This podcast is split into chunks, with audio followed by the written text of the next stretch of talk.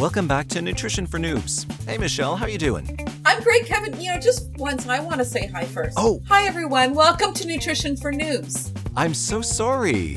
We can start that again.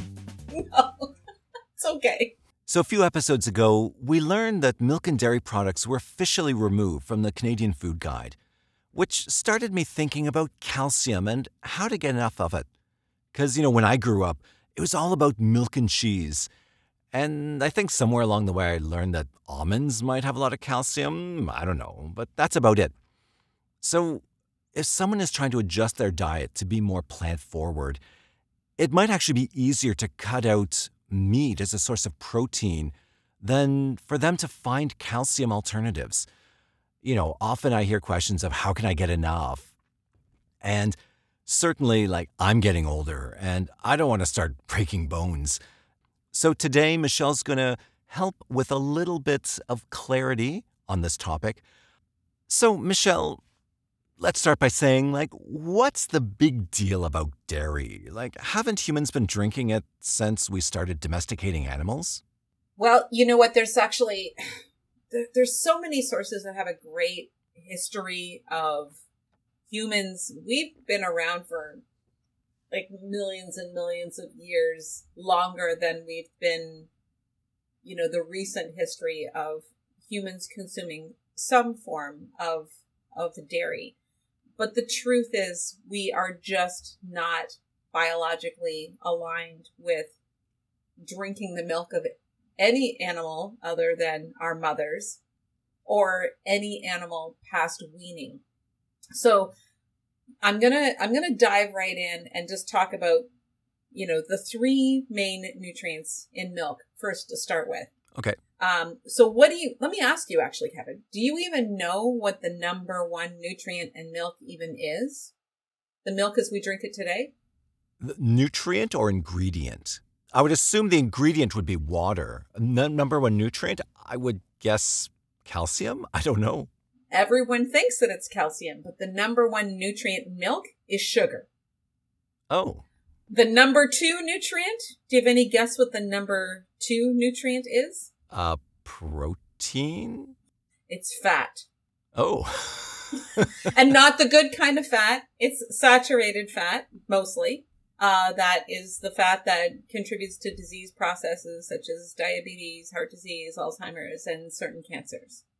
So people think they're getting all of this source of calcium, they're getting all of this source of protein, but they're actually majority of what they're getting whenever they drink milk is sugar and fat.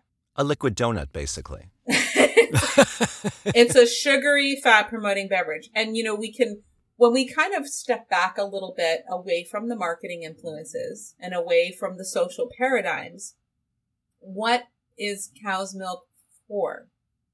Cow's milk is the milk that a mother cow produces to feed its baby calf.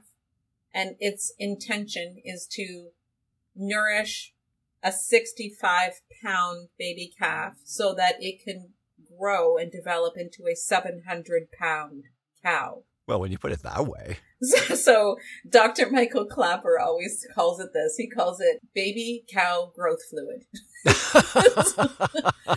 That's really what it is. And it is also full of hormones in order to facilitate the growth of that baby cow. So it is, it's got the, the sugars and the fats and the hormones to facilitate the growth of a cow. So our, our, it's not sufficient at all for our dietary needs as a tiny human. Um, and you may remember actually in our episode about Canada's food guide how one of the reasons that milk was removed as a category was because of really the social inequity um, uh, uh associated with that. Right. I so. An, another great um, doc that I follow and that I've you know gone to see lecture at conferences is Dr. Milton Mills, and he's actually a critical care. He's still an actually practicing critical care physician. He actually points out all of the social inequities about the digestibility of uh, lactose. That really a majority of the planet doesn't have the enzyme to to digest lactose beyond weaning. And this is actually how we are designed as humans. It's like even even breast milk we our mother's breast milk we don't we, we don't we lose that ability to produce the lactose to digest lactose pardon me the sugar. Yeah beyond being weaned from our mother we actually our bodies stop producing lactase which is the enzyme that our body naturally produces in order to digest lactose some of us actually, some of some races actually, you know, really have trouble with this. Let me give you some data. Uh, this is NIH, National Institutes of Health. So they estimate in the United States, anyway, 30 million to 50 million adults don't have lactase. So Really? they don't have the ability to digest lactose. So 95% of Asians, probably why I don't digest it well because I'm 50% Southeast Asian. Right. 60 to 80% of African Americans, between 80 and 100% American Indians, 50 to 80% of Hispanics. So this Wow. is kind of what Canada was looking at when they said, "Mm." so really the only humans that are left that, that may have some ability to, to still produce lactase as an adult and, and digest very well are all white. And that's because of the migratory patterns that went to those European countries and started as part of their culture because of food scarcity and started to incorporate some of these foods as, you know, a survival necessity. Because yeah, because cows can live throughout the winter, so you have a source of food during winter when nothing will grow and you've only got potatoes and turnips from your autumn harvest. That makes a lot of sense that it's a more northern European thing. Yeah, and that took that took millions and millions and millions of years for that adaptation. But actually what I found really interesting is from a scientific point of view, and this was pointed out by Dr. Neal Barnard, it's actually considered a genetic mutation that European descended humans have that have that ability. It's not it's a mutation. It's not normal. Right, because it's one particular group of people who developed this mutation because of what where they were living, whereas the rest of the human population didn't need to because they stayed where it was warm because they're smarter. Our innate makeup was that we produce lactase, the the enzyme to digest lactose as infants while we are consuming our mother's breast milk, which is the perfect and ideal food for an infant. And then when we no longer need that beyond the age of weaning, we no longer produce that enzyme. And that's Right. how a baby, that's one of the ways that a baby knows naturally that it doesn't need to, to breastfeed. So uh, after the age of of weaning, it turns out all mammals, all mammals that that consume a mother's milk, lose the ability to digest lactose. So let's go back to the cow for a second Okay, back to the cow. because we have we have we we have again this perception that what do we need dairy for? We need it for Calcium. calcium. So where does the calcium come from? May you ask? Michelle, where does the calcium come from? Well, Kevin, I'm glad you asked that question because it turns out that cows do not have an ability within their biology to produce calcium. The cow gets the calcium from plants. Oh. So it's the cow grazing, eating grass that they're actually getting the calcium from the food that they're consuming. Okay. It really dispels this myth that we need to get calcium from milk because we can also just bypass the middle moo, as they say. That's a joke worthy of me, that pun. oh, me tell you, the whole nutrition community is on fire with that joke. Everyone uses it. So, um, you can just get it from the same place the cow does and that you can actually just eat the plants and there's plenty, your leafy greens and your nuts and seeds and there's plenty of calcium in your food. So that's really uh, a myth as well. Can I talk about another um, concern so what is cheese? What is yogurt? A, a lot of people think, okay, well, I, yeah, I don't drink milk anymore. I just have a little bit of cheese and I have my yogurt in the morning. Well, let's think about that for a second. What is yogurt? What is cheese? Well, they're made from milk. Concentrated dairy. Ah. So extremely high in sugar. Extremely high in fat. Milk without the water, so it's everything that's left. Extremely high in hormones. Um, and then let's not forget the nugget that I dropped from that we learned about the, from T. Colin Campbell in the China study and the warnings about animal proteins and their links to higher instances of cancer and turning cancer gene expression on. And we know casein in particular, since it was the foundational type of protein that was used um, for a lot of the China study. So um, we have concentrated amounts of that, you know, very problematic animal protein. People who think that they're avoiding some of the pitfalls of dairy because they have a little bit of cheese and a little bit, and you know, what's a little bit too? Like people always say, oh, everything in moderation, but moderation to me means nothing. Because when people say moderation, what they really mean is I'll eat it whenever I want to and however much I want to. Right. Yeah. That's really what moderation Yeah, means. I moderate myself. Because moderation doesn't have a metric, it doesn't have a number. Why does cheese taste so damn good, right? Why does ice cream taste so damn good? Ask me why, Kevin. Michelle, why do cheese and ice cream taste so damn good? So it's not, Kevin, it's not just the sugar. It's not just the fat, because those two things alone Taste Are really, really good. exceptionally yummy. yes. There is a particular hormone um, in dairy that is there to make the baby cow want to suckle on its mother, and it's called casomorphine. And actually, we have casomorphine in, in breast milk of humans as well for the same reason.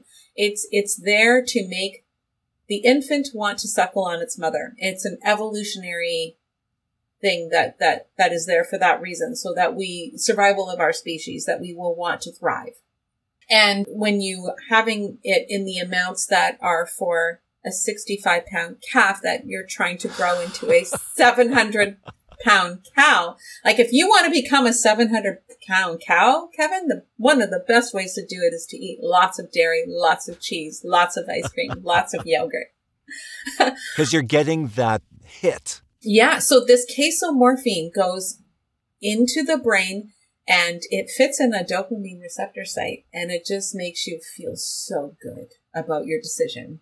Mm. that would explain why I like ice cream so much. Yeah, you are literally being drugged. I like But when it. it when it when it comes to concentrated forms of dairy, you're being drugged that much more. Right, right. Yeah. So this is why it's really not your fault when you have trouble letting go of those foods. Cheese is usually the last thing to go. Um, I, it was the last thing to go for me. Um, and I still maintain the data that says, you know, we don't have to, as a species, we don't have to be 100% plant based in order to live long and healthy because the blue zones, the, the centenarian cultures have definitely had small amounts of this. But notice they've, their dairy is, when they are incorporating, it's fermented dairy. It's things like kefir, stuff like that. And some of those other compounds are broken down in the process of fermentation. Ah, okay. Right. So, uh, but, uh, that's why it's so hard, especially when you can't turn on the television or the radio or flip through a magazine or drive down the freeway and not see a billboard that isn't advertising double cheese this, stuffed cheese crust, You name it. Yeah. all of these things and and and the the craze to put you know healthier things on menus notice they really really strain to put the vegan option but vegetarian there's tons of them because they're all slathered in cheese Cheese. Yeah. right so um, and this is why because we know it sells we know people love it we know people feel good when they eat it and we know that it sells and unfortunately it doesn't look good on our ass Right. So, a question I had for you, and, and this might be a little out of the blue, but I have heard a bunch of comments, and I'm, I'm really fuzzy about the connection between hormones and cow's milk. And can you help a little bit with that? Yeah, that's that's a big one actually. So there's tons and tons of estrogen uh, that that you're you're drinking when you're drinking cow's milk or any of the animal based products, and it's not so much.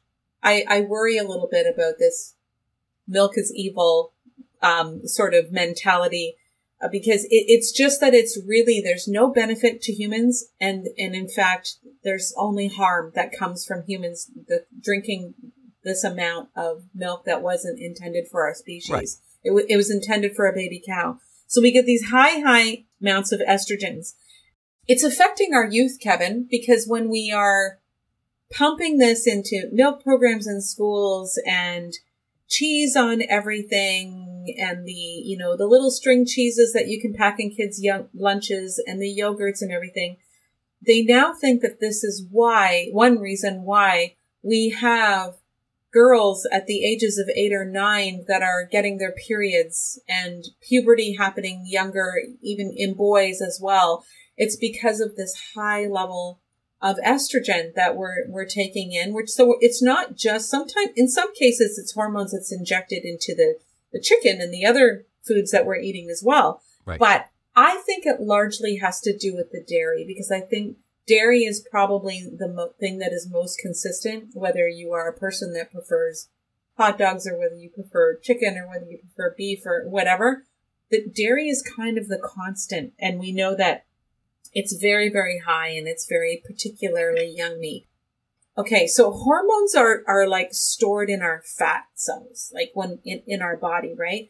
So there's this enzyme or this aromatase, like in, in stored in the fat cells that in men in particular will take testosterone and it will turn it into estradiol, um, which is an estrogen like hormone.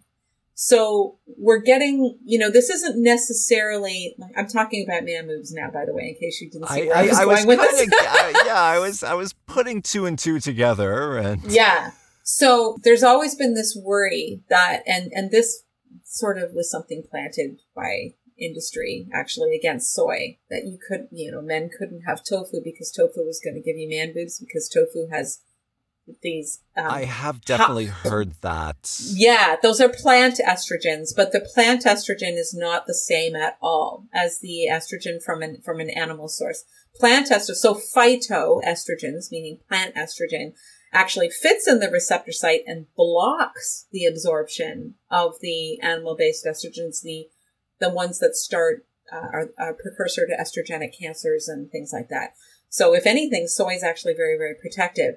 But that worry, it should actually be applied to animal foods and particularly fat in general, actually, Kevin, because okay. we have adipose tissue, you know, whether it's on our buttocks or our thighs or our arms or our belly or, or our man boobs, we start to, um, you know, no matter what the source of that fat, that adipose accumulation was from, this aromatase takes the testosterone um, from men, turns it into estradiol, and this leads to the formation of moobs where you don't necessarily want them. Yeah, yeah, yeah, yeah, exactly. And um, and and this is the case in you know we have a certain amount of testosterone in, in balance in our hormone makeup as women too. So like it it it's actually helps to promote this fat storage um, effect. So um, excess body fat turns into more and more and more estrogen all by itself without us pouring more harmful estrogens into our body. So if I want to dig into this a little bit deeper, just because I, I, I'm, uh, I guess I'm a little confused, or, or I don't know what my, what the adjective would be. I don't know what I am, but you say that and and we've certainly seen that that puberty is happening earlier in kids. But i mean we have been as a you know as a as a northern european caucasian society at least let's just sort of deal with the northern european you know subset of you know people with this genetic abnormality that's developed. Um like we've been drinking this for I would say hundreds, if not thousands of years. So why would is it is it simply that we're drinking and eating more dairy products now and that's why or are they injecting more hormones like growth hormones into cattle to make them produce more milk or is it a combination of all or is it because you also just said people if you have high body fat so is also increased obesity that's like what why now just in this last generation or two is it that we're seeing the increase or the the the increase in estrogen through advanced puberty and all that, whereas we haven't seen it in hundreds of years before. I guess I'm a bit confused on that. Sure. All of the above is my understanding. Okay. I want to, I want to, I want to remind the listeners that you know I'm, I'm not a geneticist. I'm not a, am hmm. not a doctor. I'm not an of anthropologist. Course. I'm just a nutrition nerd. I'm a nutritionist who just loves to nerd out on the data and go to conferences and continue further my education. But here's what I've learned, um, and it's it's really, really hard for me to answer that question without pointing out how horrible the industry has become. But let's just suffice to say, um, you know, my grandparents were dairy farmers and the way that my grandparents farmed is nowhere resembles the, the dairy farms of today. Right. Um, so even, even then, um, you know, in order for a cow to continuously produce, um, they had to continuously be impregnated. Right. Um, and you know they carry a baby the same as us for for nine months, and then they have that calf, and it's taken away, and then they, you know, normally you would they would start to lactate after they've given birth. Right. Unfortunately, cows now are in order to increase production uh, and profits. Uh, they've actually genetically modified the cows so that they produce milk all the time, even while they're pregnant. So it's multi, it's multifactorial. Right. Um, so, so we're, and they're getting, they're, there's so much more being produced. There's so many more dairy foods on the market. There's well, so cheese is many, everywhere. In particular, I find cheese is like there's nothing that's not stuffed with cheese or covered with cheese. There's cheese in things that we never used to have cheese in. Like right. it's like like when when when we were kids did we ever go to a restaurant and order a salad and have someone ask us what protein we wanted on our salad and and right. where every single salad is sprinkled in cheddar cheese or sprinkled in goat cheese or sprinkled you know like a, a salad is no longer a salad it's, yeah it's now another protein and dairy delivery mechanism. and and every pizza has double the cheese on the top, and then cheese double also the stuffed in the crust, and then sprinkled on top, and then you can get a dip of sauce too, if or a dip of cheese sauce if you don't have enough cheese, and it's like enough's enough. How about some vegetables cheese, on the pizza? Cheese used to be a treat. Cheese used to be um, something you had on a on a plate with some fruit and then a accoutrement and, and, and, a and a and a flavoring and now it's like a food group.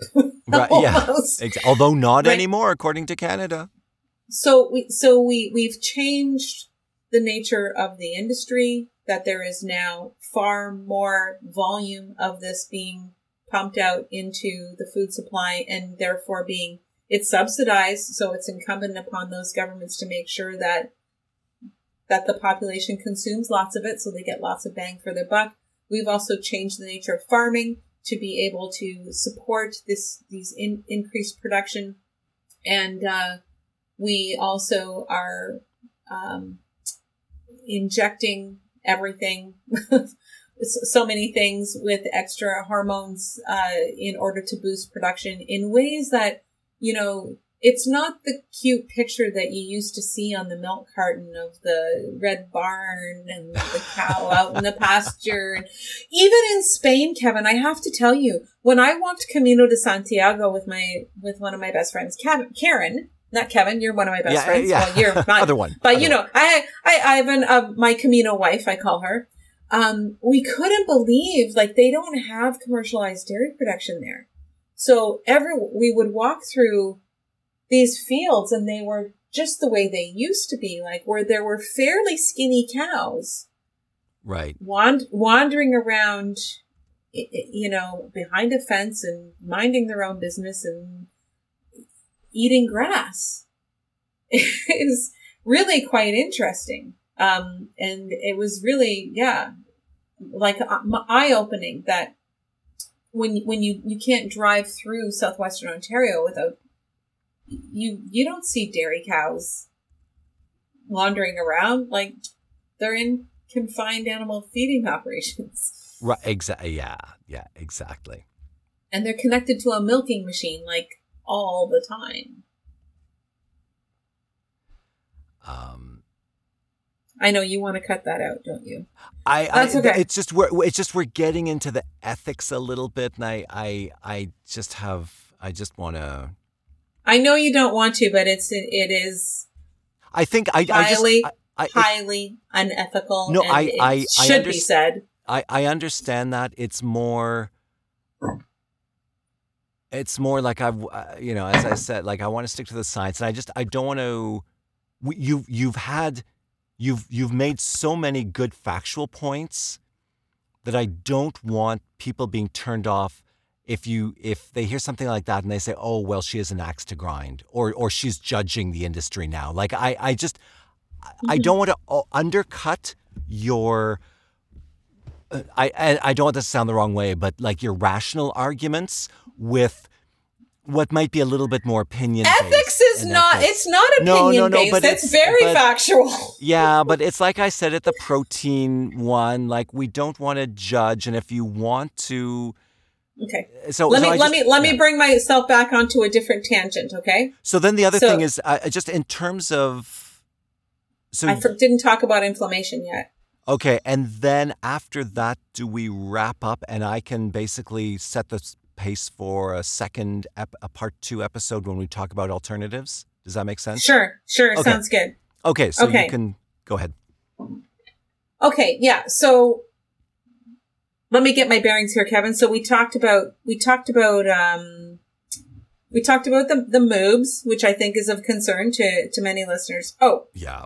You know, an, another thing about this, what we see with high dairy consumption as a part of a, of, of a standard American diet, it tends to be one of the contributors, uh, the science says now, to reduced sperm counts in men. And in women in particular, um, oh, it's also linked to prostate cancer. Highly, highly oh, really? linked to, to, prostate cancer in men. Uh, in women's ovarian cancer, ovarian cancer is a serious one because usually it's one of the cancers that's detected too late right. for us to be able to ever do anything about it. And very heavily linked to ovarian cancer and also breast cancer. And in the study, especially cheese consumption. Really? Just to round that out. So there's significant risk. There's a whole lot of reasons why it's the casein. We know that it's quite acidic uh, to the body when when we consume it. Um, that also kind of lays down some building blocks for disease states to take hold, as well as the problematic animal protein. And then we have the rise of inflammation. It can trigger inflammation. I know that in helping people that have any type of skin conditions or acne, uh, things like that. Usually removing dairy is like the, usually the first indicator that you do that, that we see significant improvements. So it's highly linked to asthma because of these inflammatory triggers, etc. There's just so many things. And I think the long and the short of it for me is that there's so many health risks associated with dairy consumption in any form. There's absolutely no benefit. Um, it's basically at the end of the day when we look at its constitution, it's basically a high fat sugary beverage. Um, and it's, it, it doesn't serve as, as a healthy drink alternative in any way, shape and form. And I'm sure that all of this, all of this body of evidence is, is a, a major reason why it was removed from Canada's food guide in the first place. Um, as, as well as like we, we talked about the, the whole enzyme issue that really doesn't make it uh, a tolerable food, even for a majority of our population makeup. Right. And and honestly, I think the Canada Food Guide removing it outright was really what opened my eyes to it because rightly or wrongly for the average person, you know, you trust these food guides. So for them to take it's not just a reduction. It's not just them saying, "Okay, just have a little bit of milk."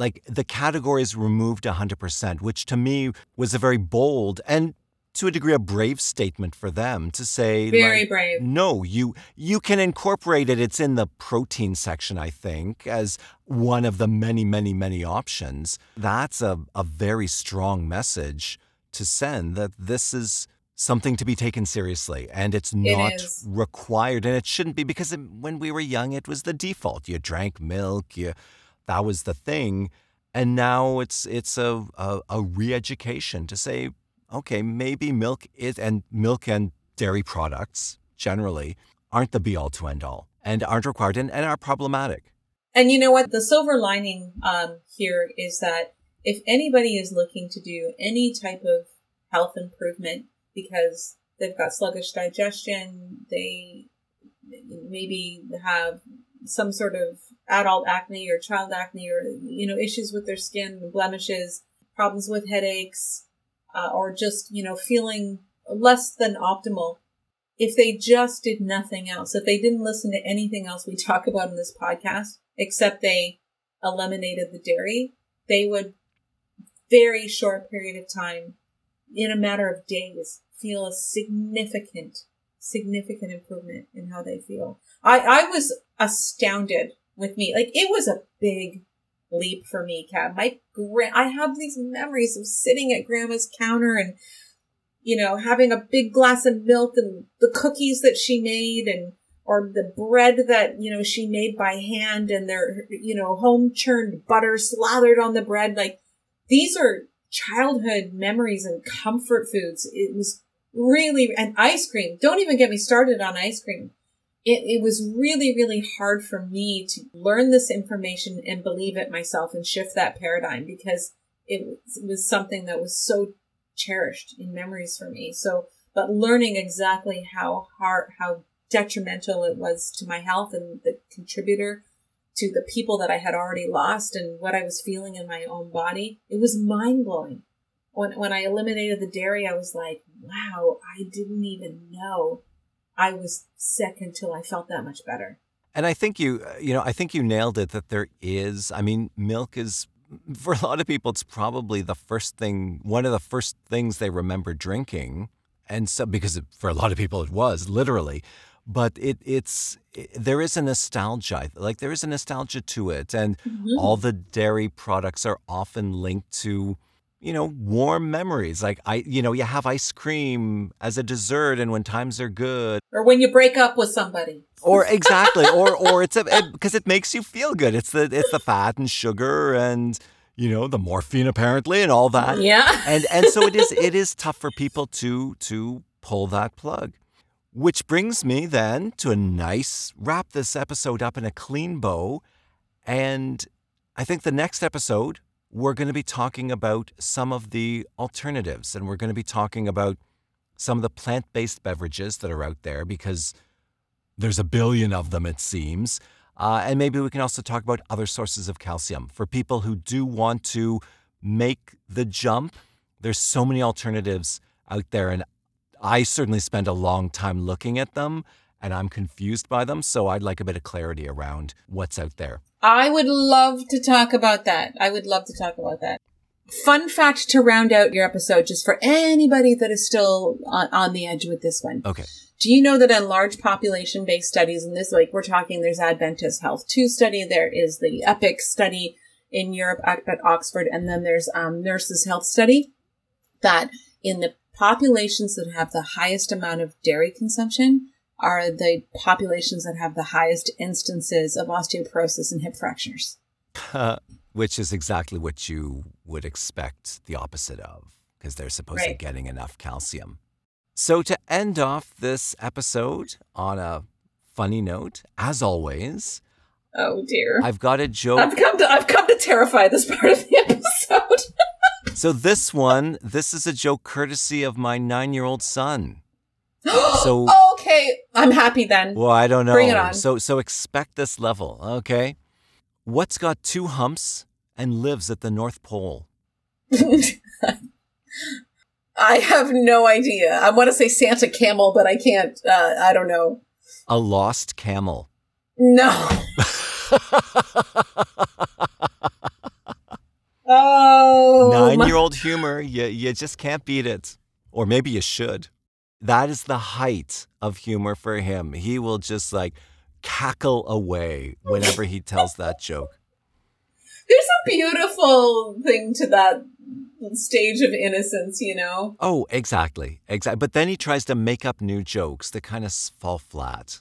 And that's when it gets a little, because then he tries to riff. Okay, so what's black and white in at the North Pole? It's a cow who's lost. It's like, okay, you've lost, you've lost the the train of thought there. Well, on that note, thank you as always, Michelle. You've given us a lot of uh, food for thought. Until next time, I'm Kevin saying thanks for listening.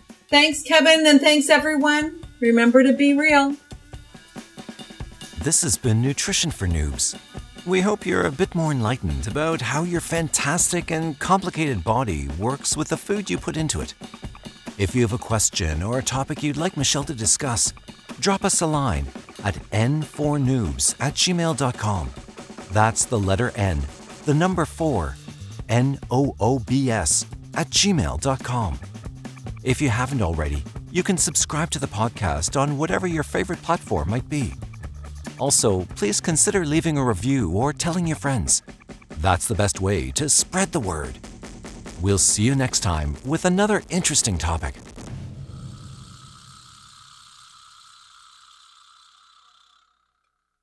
The views and opinions expressed on Nutrition for Noobs are those of the hosts. It is not intended to be a substitute for medical, nutritional, or health advice. Listeners should seek a personal consultation with a qualified practitioner if they have any concerns or before commencing any actions mentioned in the podcast.